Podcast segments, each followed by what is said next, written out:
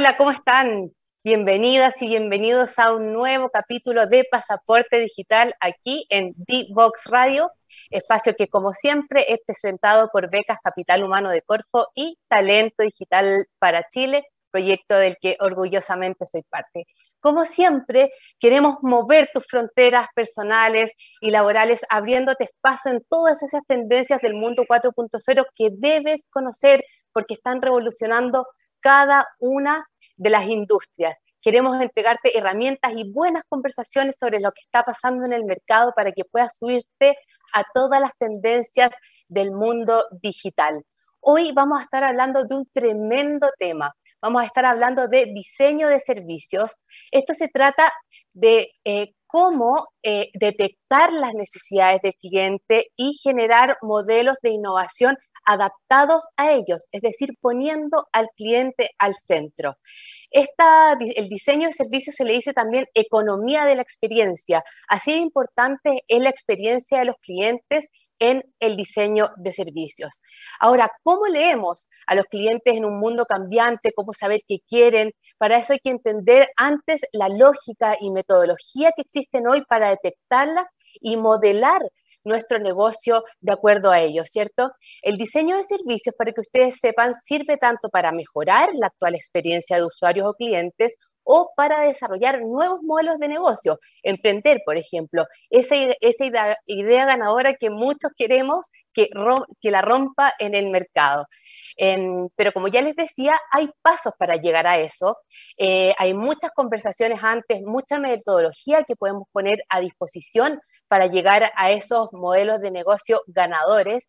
Y eso es lo que vamos a estar hablando con nuestros súper invitados que les tengo hoy. Tenemos del mundo de la academia, del mundo de la industria también, eh, excelentes invitados que están muy metidos en el mundo de la experiencia de servicios, que tienen mucho que entregarnos hoy. Así que vamos a una pausa y se los presento al regreso. Una mirada a la ciencia, la innovación y la tecnología aplicada en minería hidrógeno verde, energías renovables y más. No te pierdas Recursos con Perspectiva, cada martes y viernes a las 15.30 horas con Nancy Pérez y Pamela Chávez, solo por divoxradio.com.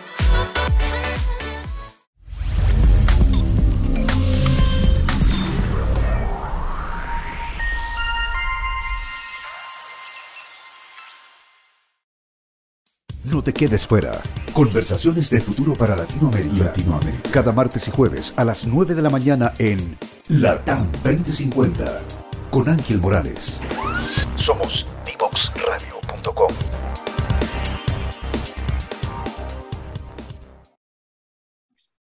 Seguimos aquí en Pasaporte Digital para hablar de diseño de servicios que permite a las compañías conocer mejor a los consumidores, ofrecerles bienes y servicios adaptadas 100% a sus necesidades. Vamos a estar conversando hoy día de entender qué es el diseño de servicio, cuál es, cuál es la metodología que hay detrás para poder eh, detectar esas necesidades del cliente y adaptar nuestros modelos de negocio a ello, con ellos al centro. Y les voy a presentar de inmediato a nuestros tremendos invitados. Por una parte estamos con Andrés Leiva, director del programa de programas de transformación digital en la Universidad del Desarrollo y docente del programa Talento Digital para Chile en el curso de Service Design. es porteño de nacimiento, es PhD, PhD en Ingeniería Informática, máster en Ciencias de la Informática, ingeniero civil industrial, diseñador cross media, consultor internacional, académico, educador, investigador, fotógrafo y emprendedor. En sus más de 28 años de experiencia profesional, destacan sus pasos por Telefónica Chile, Sonda, Telefónica Internacional y Telefónica Investigación y Desarrollo. Hola Andrés, ¿cómo estás? Hola Cata, gracias. Gracias por la invitación. Encantado de estar acá y aportar un, granito de arena eh, en estas disciplinas. Gracias a ti por acompañarnos y gracias por toda la labor que has hecho en el curso de Talento Digital para Chile, que de verdad ha sido un tremendo curso el de diseño de servicios, muy bien evaluado, estupendo programa, así que lo vamos a repetir este año para que estén atentos a todos quienes les interesa después ser parte de esas becas que han sido súper, súper exitosas.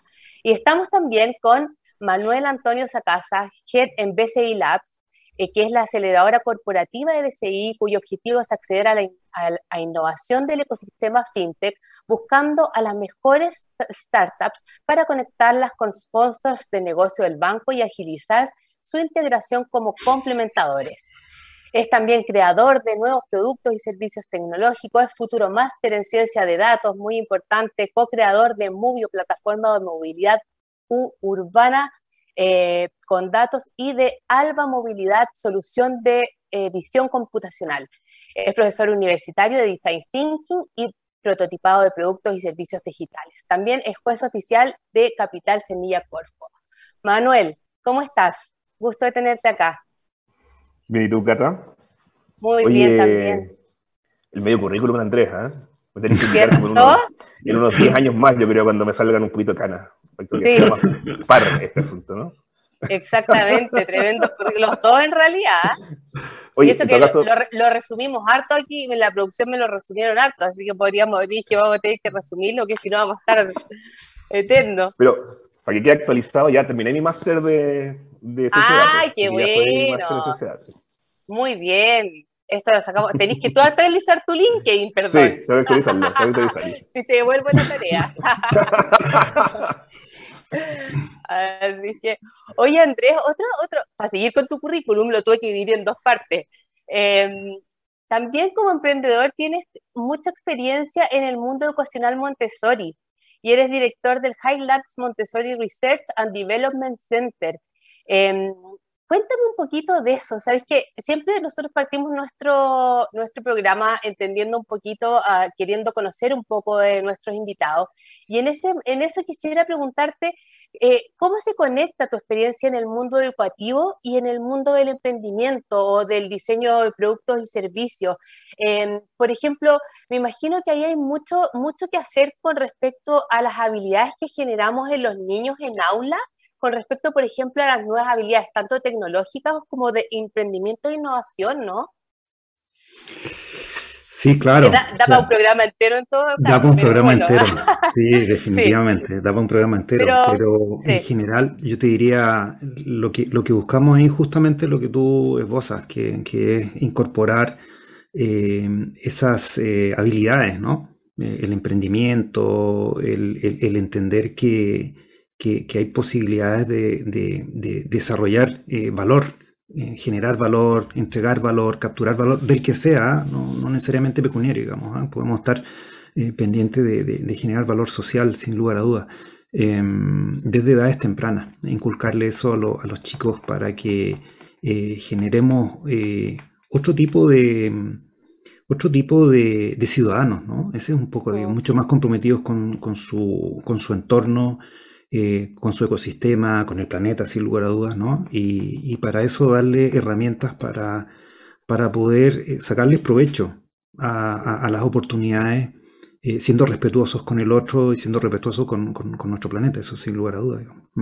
Perfecto. ¿Y sientes que el mundo Montessori está permeando ya algunas algunas partes de esa metodología, el lineamiento de esa metodología están permeando en la educación tradicional hoy? ¿Logrando hacerlo?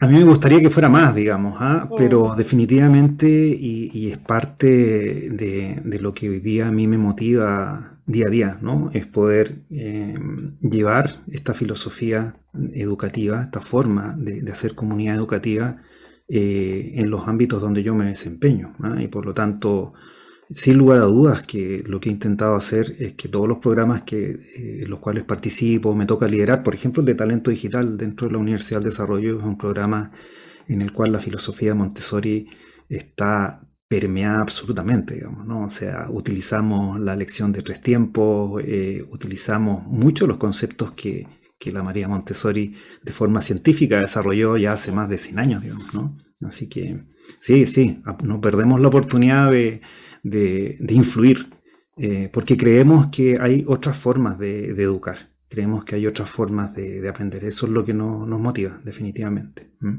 Perfecto, sí. Y además que desde, las nuevas generaciones son también nuevas generaciones que hoy día están mucho más, eh, o sea, de, alguna manera esta metodología es como un poquito, se anticipa a lo que es naturalmente se ha ido generando en, por ejemplo, la generación Z, que son, eh, son eh, personas mucho más conectadas con la, con el rol social, por ejemplo, de las marcas, incluso exigen eso a las marcas. Nosotros que estamos hablando de cómo llegar a los clientes, hoy día eso ha ido cambiando y los clientes también, por ejemplo, exigen un rol social de las marcas, exigen, por ejemplo, más compromiso con la sustentabilidad. Entonces, también ahí es que la educación se tiene que adaptar a eso, y así como nosotros estamos hablando de que la experiencia eh, de una empresa se tiene que adaptar a los clientes, también debe ocurrir que la educación se adapte a lo que están exigiendo las nuevas generaciones y a lo que les interesa. Lo veo como desde ese punto de vista también, ¿cierto? Absolutamente, yo, yo en eso coincido contigo, creo que tenemos que ir acorde con los tiempos y, los hábitos, las costumbres, las necesidades cambian, eh, tenemos que saber leerlas. Y, desde esa lectura profunda, eh, cuando ya tenemos esa certeza de que estamos entendiendo bien esas necesidades, a partir de eso eh, diseñar, digamos, y a partir de eso diseñamos productos y servicios y a partir de eso también entendemos las nuevas formas de, hacer educación, que yo creo que, Creo que es importante. Ah, a, mí me encanta una frase que, no es mía, digamos, pero la, uso con, copyright, ¿no? Esto de, profesor, disculpe por no tener eh, espacio para aprender, pero estoy muy ocupado estudiando, digamos, ¿no? Tal em, cual. Y, eso te habla, es potente esa frase, te habla de que probablemente en muchos ámbitos tenemos el tiro equivocado, digamos. Estamos, Totalmente. No estamos, entendiendo lo que es educación. Exacto, también generar habilidad de innovación, aprender, aprender. Bueno, esto da para un programa completo, pero muy, muy, muy interesante, sí. Oye, Manuel, y siempre eh, le hace una, pregunta a algunos invitados eh, de, que habla más de, tu pasión, ¿no? ¿Qué, amas tú del mundo de la creación de nuevos productos y servicios tecnológicos? Y también, ¿cómo articulas este amor por eso en, desde BCI Labs? Dale, yo no, sé si tú sabías, pero yo de mm, eh, mi pregrado yo soy arquitecto de, profesión.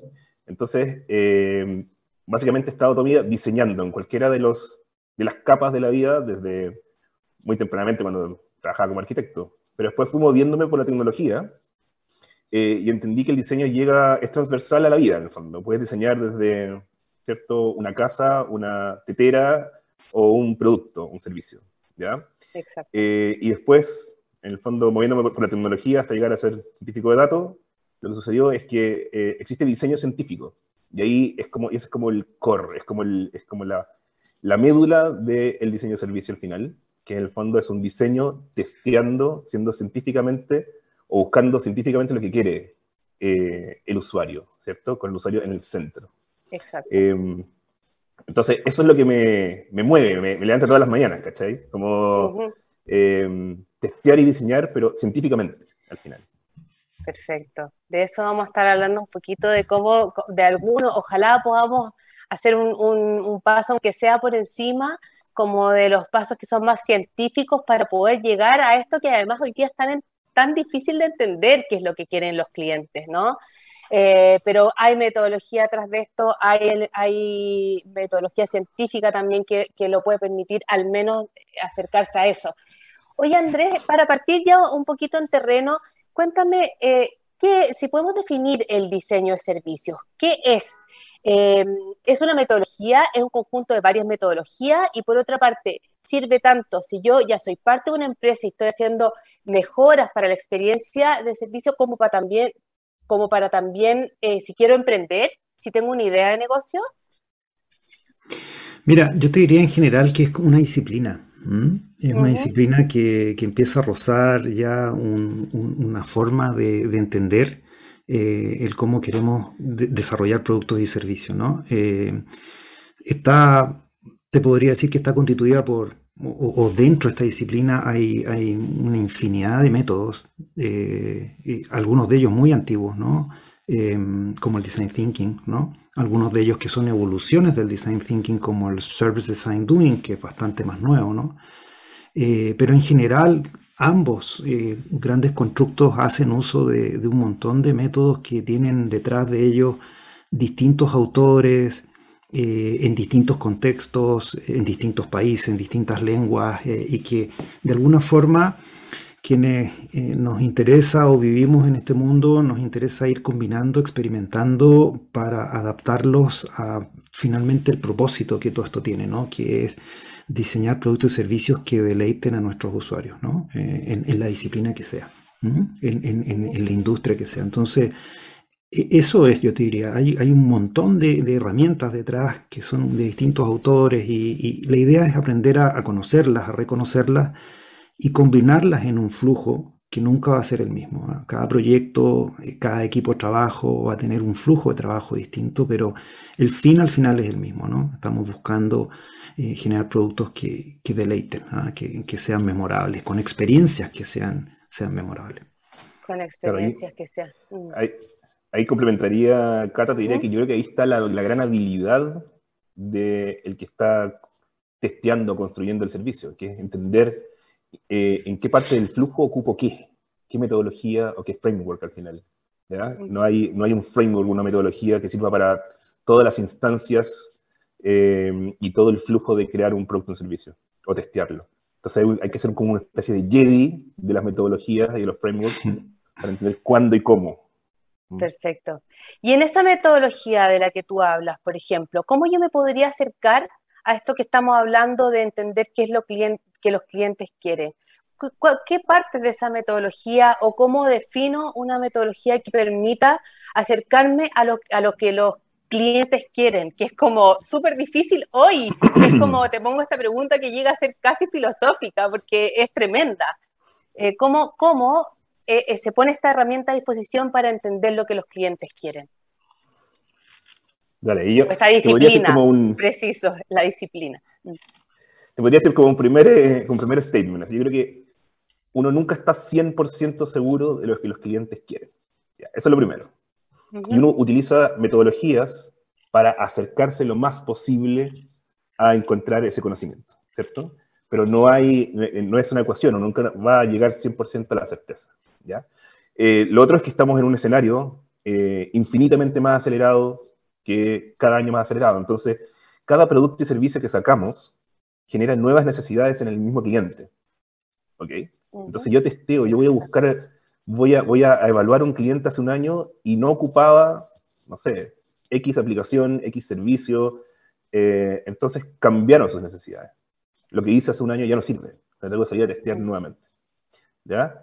Eh, pero en ese, en ese escenario, entonces, de, múltiples cambios, tenemos ciertas eh, metodologías, por ejemplo, hay, hay, hay, libros muy core, como de Hostel, Barler o otros autores, donde eh, básicamente construimos propuestas de valor, ¿cierto? Y después construimos experimentos para ir a evaluar si, estos, si estas propuestas de valor o, estas features de productos, o, ¿cierto? Traccionan en el cliente, es lo que los clientes quieren, ¿ya? Entonces son experimentos al final que hacemos con, con los usuarios buscando esa, ese conocimiento de lo que quieren. Hay experimentos más eh, sesgados, por ejemplo, si yo, hago una entrevista contigo y te pregunto, oye, ¿te gusta esto? Es el experimento más sesgado que existe. ¿ya? Una entrevista uno a uno, humano a humano, que tú te vas a ver, em, eh, te vas a ver en el fondo obligada a lo mejor a decirme que sí. ¿ya? Y hay experimentos masivos y digitales, mucho menos sesgados, eh, donde tú em, dejas abiertamente que te interesa algo, pero sin que nadie te diga. Por ejemplo, em, en Internet. Internet es un campo de batalla, un laboratorio gigantesco de miles de experimentos al mismo tiempo que uno se da cuenta cuando cliquea y uno está dejando, ¿cierto?, eh, su opinión. Eh, cuando tú quieres comprar algo y dejas tu clic y después no lo compras, ¿cierto? Estás en un flujo, eso es un experimento al final. Dejas tu información. ¿Vale? Entonces, eh, metodologías de construir experimentos para testear qué es lo que el cliente. Dale, Andrés, vísteme lo que dijimos. ¿Y cuáles son? te dejo, te dejo ahí un, paso, no sé si queréis comentar algo antes. Sí. no, no, básicamente, básicamente complementar con que además de que sabemos, no tenemos 100% certeza de lo que los clientes quieren, lo que decía Manolo, eh, probablemente ellos tampoco. Yo prefiero moverme con esa filosofía. Hoy día estamos tan fuertes, sometidos a tanto estímulo tecnológico, aprendemos tantas cosas todos los días en las redes sociales que nuestros hábitos están cambiando. Las segmentaciones que, que solíamos utilizar antiguamente para clasificar a nuestros clientes hoy día no nos sirven, nos quedan muy grandes. Necesitamos ir a una clasificación mucho más a la persona, ¿no? Entonces ahí básicamente la, estrategia que a, tu pregunta, Cata, es, investigar. Y ya la investigación no puede ser en, la oficina, en, el área de marketing de las empresas. Hay que salir a la calle. Como digo yo, no, no solamente tenemos que saber que hay una cola, ¿no es cierto?, frente a un banco o, o frente a un supermercado producto del COVID, digamos, sino que además tenemos que ir a observar esa cola. Y además de observar la cola, tenemos, mejor aún, vivir la cola, de manera tal de entender de forma profunda los problemas, las necesidades que hay eh, en, los usuarios que estamos observando. Solo cuando eso ocurre, cuando tenemos algunas evidencias de esos experimentos que menciona Manolo, de que hemos encontrado una hebra de un dolor pertinente, significativo, podemos empezar un proceso creativo eh, de desarrollar productos y servicios. Antes que eso, corremos el riesgo de, como digo yo, hacer un, segundo WhatsApp, digamos, ¿no? Una aplicación extraordinaria que todo el mundo quiere usar, pero que probablemente nadie está dispuesto a pagar por ella. ¿Te das cuenta? Entonces, pensando en que la captura de valor también puede ser un desafío. Una cosa es entregar valor, hacer cosas muy tecnológicamente muy maravillosas, pero después monetizarlas eh, o, capturar el valor que queramos. ¿ah? Ojo, no me quiero quedar solamente en lo, en lo, monetario, digamos. Pues puede resultar difícil. Entonces, la, investigación eh, hoy día pasa a ser un elemento central.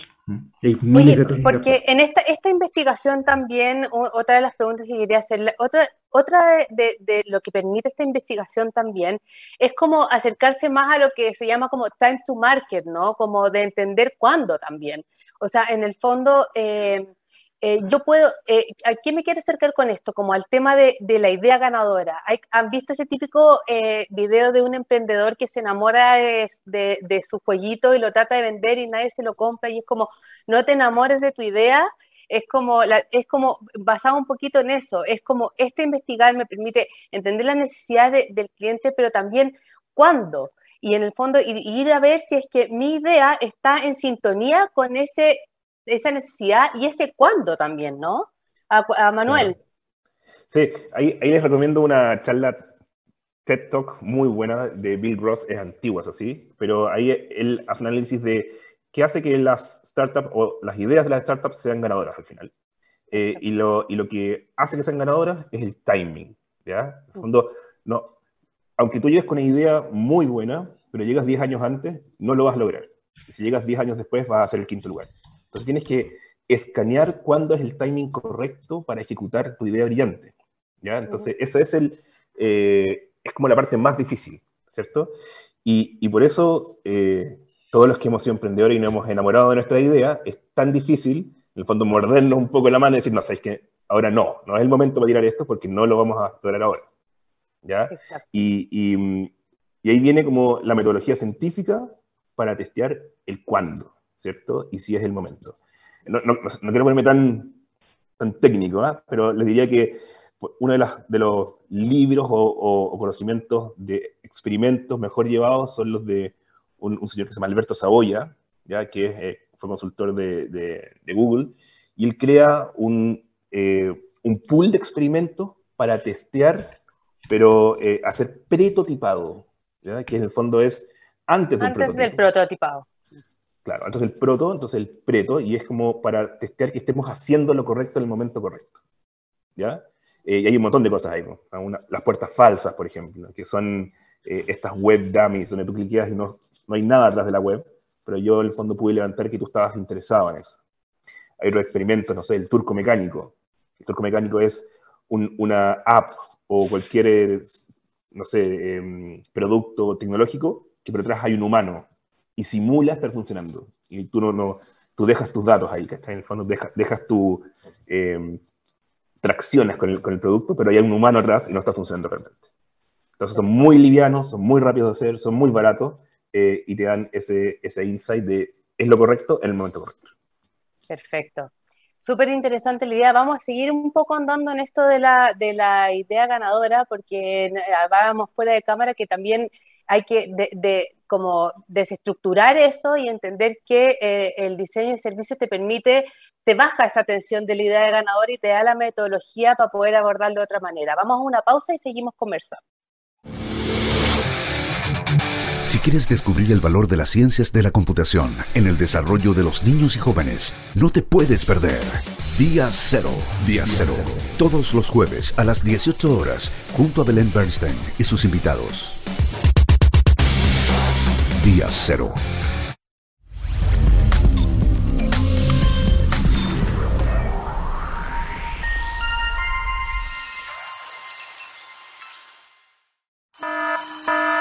Ya comienza un nuevo programa en divoxradio.com.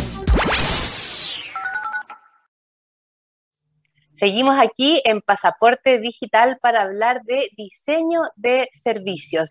Em, estábamos comentando respecto de em, esta idea, esto de encontrar una idea ganadora, de cómo podemos llegar a esa idea ganadora y la estábamos desmitificando y conversando respecto de que, em, y hablando fuera de cámara también, de que el diseño de servicios te permite bajar un poco la tensión de encontrar esa idea, eh, ganadora y te, te, pone metodología a disposición, ¿cierto? Para ir primero a chequear las necesidades del cliente, entender si es el tiempo para tu idea, entender cómo se puede configurar y pone toda la metodología a disposición para bajar esa tensión de decir, necesito tener una idea ganadora que la rompa en el mercado. Andrés, si me puedes un poquito ahondar eh, eh, en, esta, en esta idea que estamos conversando. Mira, básicamente la, la, estrategia es, no intentar buscar la idea ganadora desde el comienzo, ¿no? Porque eso puede limitar genera una tensión en el equipo que, limita la creatividad, ¿no? Empieza a aparecer este concepto de, bueno, ¿y qué tal si la idea es tonta? Entonces, capaz que ni siquiera la, externalizo, ¿no?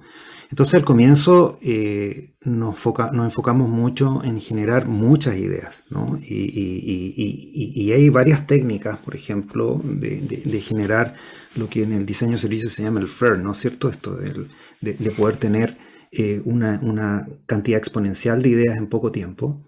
Eh, y básicamente lo que buscamos es que nadie se cuestione su idea, porque a lo mejor a mí la idea me parece tontona, digamos, pero, pero esa idea tontona a otra persona que, tiene un cableador mental distinto al mío le puede generar un gatillar, una idea que podría ser la, en el futuro la idea ganadora. Entonces, eh, la, importancia al comienzo nos, nos, enfocamos en la cantidad, no en la calidad. Estamos eh, básicamente preparando una decisión, no tomándola. Entonces, no, importa que tengamos muchas cosas. Y a veces hay gente que se asusta con esto porque nos dice, oye, no, pero es que cómo vamos a estar, eh, esto es como una pérdida de tiempo. Y, la verdad es que todo el proceso, todo el ciclo de, de, poder llegar hasta un primer prototipo muy embrionario, muy, muy, muy, muy básico, pueden ser eh, tiempos muy cortos, digamos, pueden ser tres días, cuatro días. Eh, eh, es muy conocido que Google lo hace, lo hace en, una semana, digamos, te fijas, ¿no? Entonces, en ese contexto no se necesita mucho tiempo para empezar ya a tener unas, unas primeras experiencias, unos primeros prototipos de cara a poder realizar experimentos, como decía Manuel, con nuestros clientes. Vamos a entrar en el tema de los prototipos en, unos segundos, pero hasta aquí, como este es un programa bien educativo, resumamos entonces cuáles serían como los pasos antes del prototipo para eh, empezar a, aplicar, eh, a, pensar en, un diseño de servicios. ¿Cuáles son los pasos del diseño de servicios? Que imagino que deben haber visto. Podemos resumirlo como profesor. Profesor Andrés, los pasos para, antes del prototipo, que entiendo que puede, ir y volver, pero entiendo que es como la etapa final o no. Sí, yo te diría, mira, lo primero es focalicemos al equipo en una temática, en un, en, un, en un, gran dolor, en un macro dolor que queremos resolver, ¿no? el, el, transporte en la ciudad, eh, que tiene mil problemas, ¿no? Eh, la seguridad en la ciudad, que tiene mil problemas, eh, algún tema en la educación, que hay mucha oportunidad, hay un área temática. Entonces lo primero es, es generar, yo diría, una, una lluvia de ideas eh, que nos permitan conectar con, cuáles son los detalles, ¿no es cierto?, que hay en esa, en esa necesidad. Esa lluvia de nos va, nos va a dar señales, pistas de dónde buscar. ¿Por qué? Porque van a haber ideas que se van a repetir mucho y se van a repetir mucho porque o son muy evidentes o son muy importantes. Y ahí ya tenemos una hebra donde empezar el siguiente paso, que es hacer una investigación profunda, con todas las técnicas que hay de investigación, ¿no? Esto es salir a, investigar a, la calle, hacer etnografía, hacer autoetnografía, hacer etnografía celular, eh, investigar en Internet, etcétera, etcétera. Hacer experimentos que nos permitan eh, obtener información de primer orden respecto a lo que hay. Esa, información que no es interpretada por mí, es lo que yo observo y miro puro. Y, a partir de eso, eh, de, de, esas eh, observaciones que hacemos y de aprendizaje que tenemos en, el terreno, vamos a extractar los key insights, esos hallazgos claves que nos van a permitir iniciar un proceso de, ideación. Recién ahí, fíjate, empezamos a, desarrollar eh, ideas de soluciones, ¿no? Y después de la idea, eh, elegimos siempre, nos vamos a topar con muchas ideas, vamos a aplicar técnicas para encontrar esas dos o tres que aparentemente tienen más valor y sobre esa vamos a avanzar en el, en el prototipo. Perfecto. Manuel, el poder del prototipo. Explícanos un poco qué es un prototipo, qué tan profundo debe ser de acuerdo a, de, acuerdo a la idea que previamente yo establecí, eh, qué importancia tiene para el diseño de servicio? El, prototipo es un continuo entre eh, la salida, como dice Andrés, de, esta idea que quiero testear, ¿cierto? Hasta un producto en, eh, mercado, ¿ya? Es un continuo, ¿ok? Eh, el tema es que yo no tengo seguridad y certeza de que lo que estoy haciendo esté bien, tengo que girar el timón o no. Y para eso ocupo esta técnica o este concepto que se llama prototipo, donde voy construyendo por partes y testeando continuamente lo que estoy haciendo. ¿Ok? Ahora, eh, en esta etapa utilizo este framework, esta, no quiero llamarle metodología porque no lo es, eh, de agilidad, que ahora está tan de moda metido en todas las empresas eh, en Chile. pero lo usamos justamente porque no tengo certezas y porque es un framework de trabajo que me da mucha libertad y velocidad para cambiar y para mover el timón. Entonces, yo pensaba que em, la funcionalidad 1 de Waze era eh, encontrar donde había carabineros en la calle al principio, y después de un año me di cuenta que no, que era otra cosa, por ejemplo. O em, creo que pensé que eh, la funcionalidad 1 de, em, de un e-commerce era eh, encontrar ciertos productos de tal forma, y no, era llegar en 24 horas a tu casa. Entonces me da, me da la posibilidad de, de, mover el timón hacia donde quiero ir. ¿ya? Hasta que llego a un eh, release 1, un producto versión 1. En ese momento, cuando ya, ya, maté el fondo, em, tengo certezas, ahí recién puedo meterme en un waterfall, en una, en una carta GAN para llevar esto a mercado. ¿Ok? Pero básicamente este periodo donde yo no tengo certezas y tengo que ir, tengo la libertad de mover el timón hacia donde quiero ir. ¿Ok? Perfecto. La idea detrás de eso, Cata, es esencialmente desarrollar el producto el servicio como hoy entendemos el problema y no como lo entendíamos hace un mes atrás, dos meses atrás. Entonces, como, como hay mucho cambio en los hábitos, en los consumos, esto de que está, está todo tan volátil, ¿no? Eh, es súper importante eso. Entonces los métodos ágiles nos permiten eso, nos permiten ir adaptando el rumbo de lo que estamos haciendo y una vez que tenemos razonables evidencias ¿no? de que esto va a funcionar, eh, podemos ir a enfrentar un proceso de desarrollo un poquito más tradicional. ¿no? Eh, y eso obviamente mejora notablemente la, el, la probabilidad de éxito de nuestro producto. Digamos. ¿ah? Piensa tú que uno ve, siempre ve las versiones exitosas de los productos, pero uno no sabe las veces que estas grandes compañías, las famosas, ¿no? Eh, los Amazon, los Apple de la vida, ¿no? Eh, ¿Cuántas veces se equivocan, digamos? Pero, pero créanme, eh, las veces que se equivocan son muchísimas más de las que tienen éxito. bueno, eso también ah. es... Sí, claro, además, estamos pasando, estamos pasando em, de una era de que se llama Market Push, donde lo que hacíamos antes era decir, oye, este es el producto que va a tener éxito, y lo construíamos y lo tratamos de meter adentro del mercado como fuera, así como gastando toda la plata posible y todo el tiempo posible. Y, y, ahora estamos pasando una era donde se llama Market Pool, donde yo saco del mercado lo que quiera el mercado y ahí desarrollo. ¿ya? Entonces es un cambio total de paradigma al final. Eh, sí, eso y todo lo que estamos comentando, en... todo lo que estamos comentando ahora es justamente eso, es cómo, cómo hacer ese pool, ¿cierto? Poder, poder micro equivocarme hasta llegar a esa beta donde estoy en lo correcto. Exacto. Y la, y la condición necesaria para eso es enamorarse del dolor, no de la idea. Enamor. Exactamente, enamor, lo que estábamos hablando. Yo creo que esa es una de, de las cosas con las que nos, nos vamos a ir, a ir quedando en, este programa. Y sabéis que nos hicieron una pregunta súper interesante por redes sociales. En el fondo, ¿cómo el, el, el diseño de servicios se pone, eh, se pone en línea con las necesidades de negocio? Porque, por ejemplo, si yo tengo un negocio desarrollado, yo puedo tener obvio, aquí estamos hablando de la necesidad del cliente, ¿cierto? Pero, por ejemplo, Manuel, que trabaja en BCI, también de repente puede tener como una súper super idea y que está como súper alineada con lo que necesitan los, los clientes, ¿no? Pero que no está en línea con lo que el negocio necesita. Ocurre también, ¿no? ¿No? Es como una buena pregunta, me gustó. Sí, pues hay como desincronización de repente eh, entre las necesidades corporativas y las necesidades al final de, de tu mismo cliente.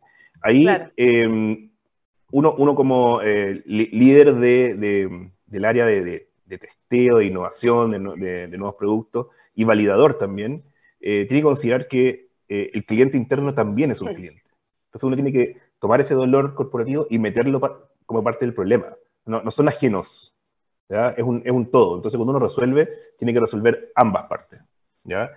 Uno, uno, no puede como eh, disociar esas, esas, dos partes porque eh, no, no, estamos en una, en una startup que está eh, resolviendo un solo problema, sino que estamos en una corporación, ¿cierto?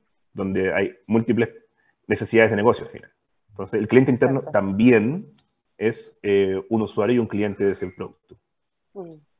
Hoy, ¿saben qué? Para ir terminando ya, se nos pasa súper rápido el programa. una, una, idea que quería ponerle sobre la mesa para ver su, su, opinión es que hay un rol social importante del diseño de servicios que habla de cómo el país, por ejemplo, o las, los países tienen que desarrollar más capacidades eh, para generar servicios innovadores y empáticos con la, eh, con la ciudadanía. Y ese es como un músculo que falta desarrollar en la sociedad, ¿no? Por ejemplo, en pandemia se podrían eventualmente haber hecho soluciones educacionales mucho más innovadoras con ese músculo instalado en la sociedad, no, Andrés? Es un rol social. Mm. Mm, yo creo que ahí, bueno, vuelves a tocar un punto que es para otro programa entero, digamos, ¿no? Eh, y tiene que ver con, cómo desarrollamos capital humano avanzado en este país de manera tal de que seamos un país productor de servicios, ¿no? De, servicios avanzados. Tenemos, tenemos un montón de potenciales, potenciales como país, ¿no? Eh, muy conocidos, eh, pero, pero nos, falta, nos falta esa capacidad. Entonces ahí tenemos que generar una conversación eh, entre, entre el sector público, el sector privado, entre la academia, ¿no es cierto? Que, que, son los grandes actores que están detrás de esto, que podrían en una conversación inteligente, productiva, con mirada a país, mirada a futuro, generar las condiciones para que esto se desarrolle. Necesitamos ser una sociedad de makers, ¿ah? una sociedad de, de, de, creadores. Tenemos un mercado que, tenemos un mercado que es pequeño, eh, pero hoy día, con las redes sociales, con, la Internet, digamos, hoy día perfectamente podemos aspirar a, que nuestro mercado sea el mundo. Pero para eso tenemos que mejorar eh, eh, la capacidad que tenemos como país de, emprender, que no es mala, ojo, ¿ah? pero podría ser mucho mejor. ¿Y ahí el rol privado, Manuel? Claro, el rol de, las grandes empresas. Mm. Exactamente, exactamente. Es lo que dice André, en el fondo tenemos que eh, construir y reforzar y, mantener, eh, sostener en el tiempo este bond, este enlace entre academia, eh, industria, gobierno, etcétera, para crear este, este, este perfil avanzado tecnológico, ¿cierto? Porque si, somos comparativos en, en, tema de emprendedores, el emprendedor chileno es un emprendedor de clase mundial, yo diría, ¿ya? Pero tenemos, por ejemplo, nos cuesta escalar desde Chile. ¿ya? Como que nos quedamos dentro de Chile, nos cuesta escalar y somos pequeños en el fondo. Entonces tenemos que tomar la región como nuestro mercado eh, y ahí necesitamos, necesitamos mucho más capacidades para hacer eso. Y ciertamente va a ser mucho más fácil si tenemos esas alianzas, eh, industria, corporaciones, em, eh, gobierno, academia, ¿cierto? Pero es un trabajo día a día. No es una cosa que se va a hacer, yo creo que no, no, no, creo que se va a hacer de un día para otro, ni por ley, ni nada, sino que es un trabajo día a día de formar esas relaciones y mantenerlas. No, claro, y es un desafío como tan magnitud que ni un sector lo puede hacer de alguna manera por, por sí solo. Oye, les mm. agradezco mucho la conversación, fue sumamente interesante, espero que haya sido interesante para ustedes también y para quienes nos están escuchando. Muchas gracias a ambos. Gracias, Andrés. No, gracias a ti. Eh, placer de, compartir estos minutitos. Placer de ver también a Manolito, que no lo veía hace un tiempo. Y, nada, eh, hasta la próxima. Gracias, Manuel, también a ti. Que estén muy, muy, bien. Gracias. Nos vamos a una pausa nosotros y volvemos. La lengua más hablada de Chile es el español. Sin embargo, si queremos un país más desarrollado, con un futuro más luminoso, con más oportunidades para todos, necesitamos hablar otro idioma el lenguaje digital. Y nuestros niños y niñas deben empezar a aprenderlo ya. Por eso en IDEO Digital estamos trabajando para instalar las ciencias de la computación en las escuelas de Chile. Infórmate más en ideodigital.cl y suma a tu escuela ahora.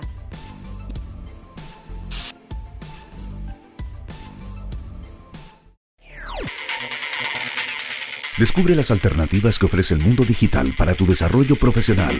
Marketing digital, análisis de datos, ciberseguridad, cloud computing y mucho más. Todos los miércoles a las 17 horas junto a Catalina Becio y sus invitados. Solo por divoxradio.com.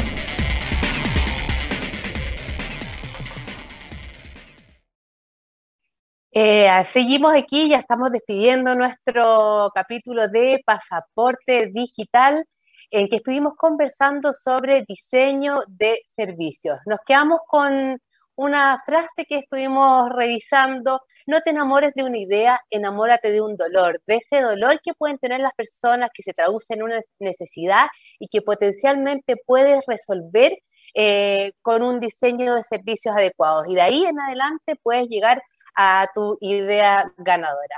Eh, fue un súper buen programa. Eh, quiero contarles que este año nuevamente estaremos dando en conjunto Talento Digital para Chile y Corfo el curso de diseño de servicios para que estés atentos cuando lancemos a eso de mayo nuestras nuevas becas de especialidad para trabajadores este año 2022. Quiero agradecer a Fundación Chile y Fundación CODEA, unidades ejecutoras del proyecto Talento Digital para Chile, ambas con la visión de poner a las personas al centro del desarrollo del país y avanzar hacia una sociedad 4.0. También agradecemos a las entidades que nos estarán acompañando con sus grandes contenidos a través de todos los programas de pasaporte digital.